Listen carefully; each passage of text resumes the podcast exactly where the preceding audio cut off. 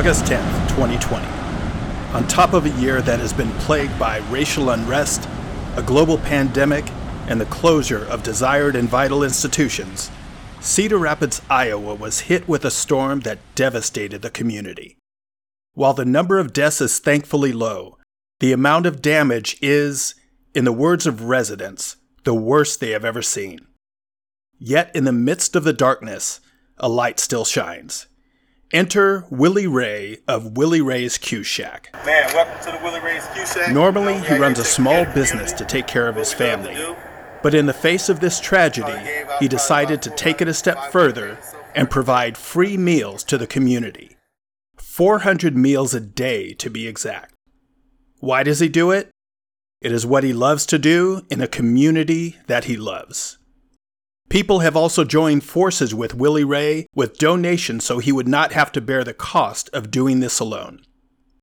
Because of this, many in Cedar Rapids who have lost everything can at least say they will not go hungry.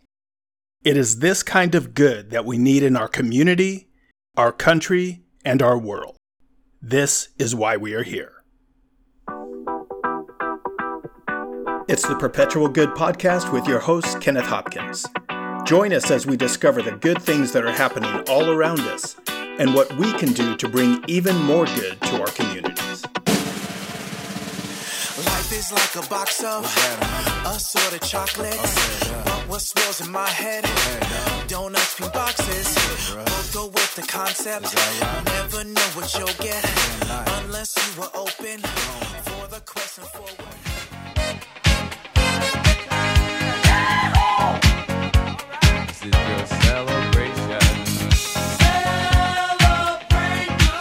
Welcome back to the Perpetual Good Podcast. This is Kenneth Hopkins, and I'm excited to bring today's episode.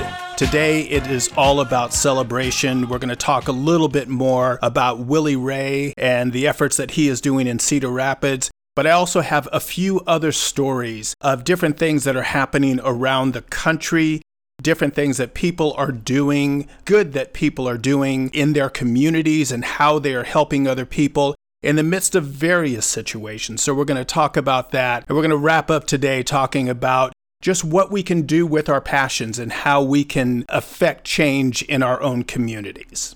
And before we get started, one of the things that we're celebrating is the Perpetual Good Podcast is now international. We have listeners in a couple of different countries. Uh, we have listeners from Turkey and from Ireland, and I'm looking forward to other countries being represented in the people who are listening to the podcast, so that's exciting for us. And we're excited to be able to bring this around the world and see what good is happening not only in America, but also in other countries. So I'm looking forward to hearing from you and find out what's happening in your own communities. So welcome to the people in America, welcome to the people from other countries, and let's go ahead and get started with the stories of good.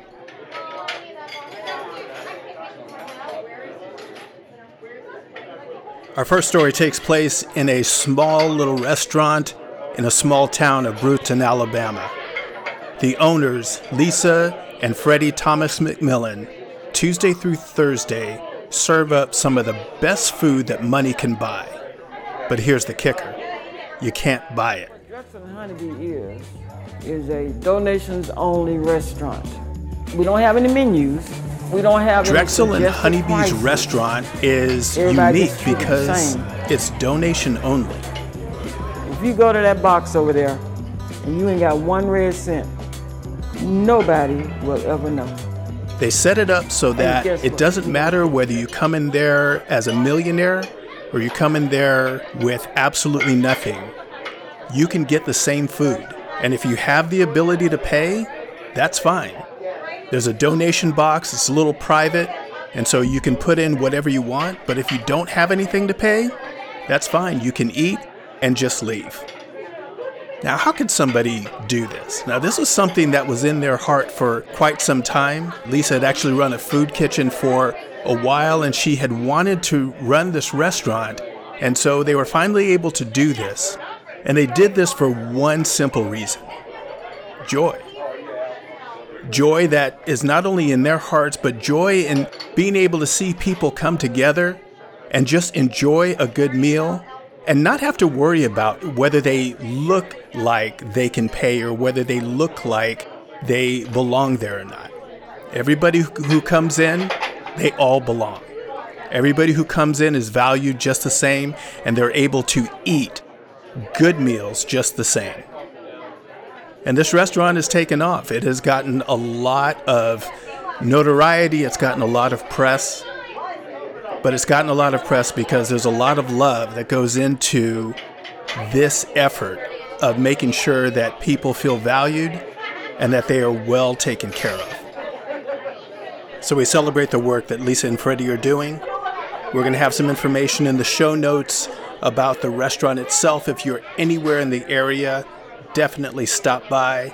And if you have the ability to pay, make sure that you pay extra so that somebody else who doesn't have it can actually get a good meal. Drexel and Honeybee's Restaurant, donation only. That's some good stuff in Alabama.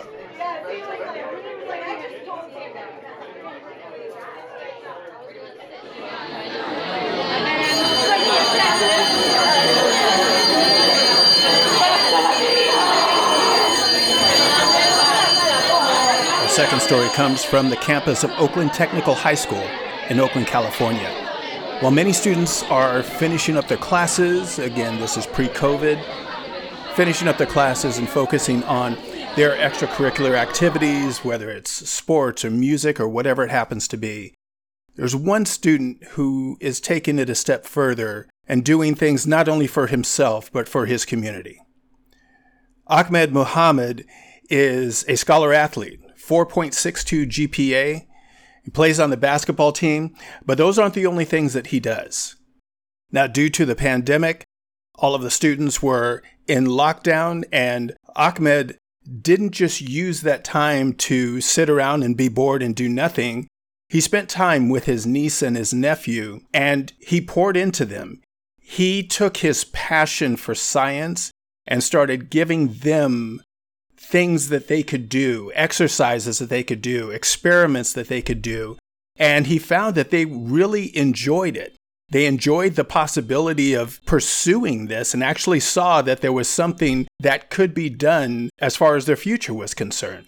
And so he looked at that and he realized that even with some of the things that he had gone through, he saw all of the kids in his neighborhood and so many of them lacking the ability to pursue science and other STEM areas, and lacking the resources to be able to even experience that. So what he did during the pandemic, as a high school student focusing on college in the next year, he formed a foundation. He formed an organization called Kits Cubed, and the mission of Kits Cubed is to put science kits into the hands of every child in the community.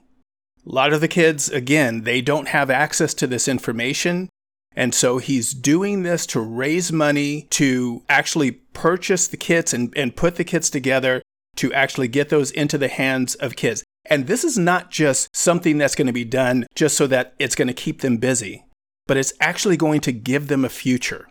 Many of these kids have been discouraged from even thinking about science or any of the other STEM areas. But by giving them this, these resources and giving them this information and giving them the encouragement, the kids are actually seeing that not only is science fun, it's exciting, but it's also attainable. So hats off to Ahmed Muhammad, for his entire team, for Kits Cubed, for focusing on the community, for taking the time that other people are, are doing to just do Netflix and sit back and relax. But he actually did it to build up his community because he loves his community and he loves this area in his life, this passion in his life, and he wanted to give back. The, the focus for his life, the, the words that he lives by is, all I am, I owe. And so he knows that everything that he's gotten, he didn't just get it because he's a good person. He got it because other people have poured into him, and so he wants to be able to do the same for others. So again, hats off to Ahmed, hats off to Kits Cubed. It's only you that's going to use them. It's only you that's going to use them. But you've got to put your arms through the bottom one. Yeah? So your arms are through the bottom one. Okay? My arms go through the top one. And I amazing. Last story today takes us to the U K. How amazing is this? To the town of Stratford-upon-Avon and a young man named Anthony Colvin. He had been affected by COVID just like all the rest of us, and no, he didn't contract the disease, but he was affected by it because someone that was very close to him, his grandmother, he hadn't been able to hug for months. And so he found a way to make that happen. He created this curtain with arms in it and was able to have that connection with a person that he loved. And so he was able to do something good. And I don't know if he was the one who first started it, but as I've seen this, I've seen many other people doing the same thing. I've seen a lot of videos where people have taken that same idea, taken a clear shower curtain and using that, modifying that, in order to make sure that they can have actual physical connection with people and to get rid of the barriers, even though that's a barrier in itself, but it's actually a step forward for what we've all been dealing with. And so the separation and the loneliness and all of those things that he was feeling, he was able to overcome that by doing something good. As I think about all of the different stories, everything from Willie Ray feeding so many people to Anthony just wanting to hug his grandmother, there are a lot of similarities in those stories. And even though some of them had to deal with food and one of them had to deal with a shower curtain, and then there was another one that was dealing with science kits, there were still similarities. And the similarity is this, that everyone had a passion. It was something that was already inside of them. But then there was a need that they saw that was outside of themselves. It'd be one thing if they just looked at the things that they need and how they could get over in in society, whether it was through a tragedy or just through through normal life. But they looked outside of themselves. And in looking outside of themselves, they saw a need. They saw themselves in the other people that were around them. For Ahmed, he saw himself in his niece and his nephew. And that's what prompted the good that came out of them. I was able to see it just here in the Portland area. When Holly's daughter Morgan was in high school, she, she had a passion for acting and theater, and that's where she was focused, but then she looked outside of herself, and she saw what was happening in the community. She saw what was happening in the middle school, and the fact that they didn't have anything for theater. There was no transition point or no education or nothing that would prompt any of the students to even think about pursuing anything as far as theater was concerned. So Morgan didn't just think about herself. She thought about them, and she actually created a program to introduce theater to the middle schools. And she started with one, and she didn't just start uh, stop there. But she created this program so that it could be used in every single middle school in the area. And she didn't even stop there. She saw the students, but then she also saw some of the homeless and houseless students that were in the area as well. And so she created a program for them. Because of her passion, not only for the thing that she loved in acting, but also her passion for people, she was able to affect the lives of so many people in such a positive way. And not just through acting, but being able to give them a, a point of inclusion, being able to give them value. And that's what each of these stories is all about. And that's why we want to celebrate it. And so when it comes to doing good, when you start looking at what it is that you can do and how you can get involved, what are you passionate about? What are the things that are already in your heart? That's number one. What are the things that you're already good at? What do you like doing? That's number two. And who's around you? Do the people around you have the same opportunity that you have had? Doesn't mean it has to be an, an easy opportunity, but do they have the same opportunity? Do they have the same outlook and mindset that you have? And you may find that just opening up that door could be something that could change their life. It could be the very good that they need right now in their life.